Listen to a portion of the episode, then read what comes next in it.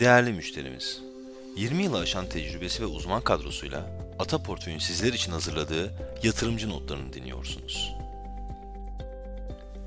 Herkese merhaba. Geçtiğimiz hafta BIST 100 %4.4 değer kazanarak 9046 seviyesine yükseldi. Endeksin 2024 performansı %16 oldu. Küresel hisse senedi piyasalarında İngiltere borsası değer kaybederken Amerika başta olmak üzere diğerleri yükselişle kapattı. Emtia piyasalarında ise ham petrol yükselirken bakır ve kıymetli madenler değer kaybetti. Tarımsal emtialarda ise pamuk, canlı sığır, kahve yükselirken mısır ve buğday düşüşle kapattı. Türkiye kredi temerrüt takası 315 bas puan seviyelerinde gerilerken 5 yıllık Eurobond'un faizi %7 oldu.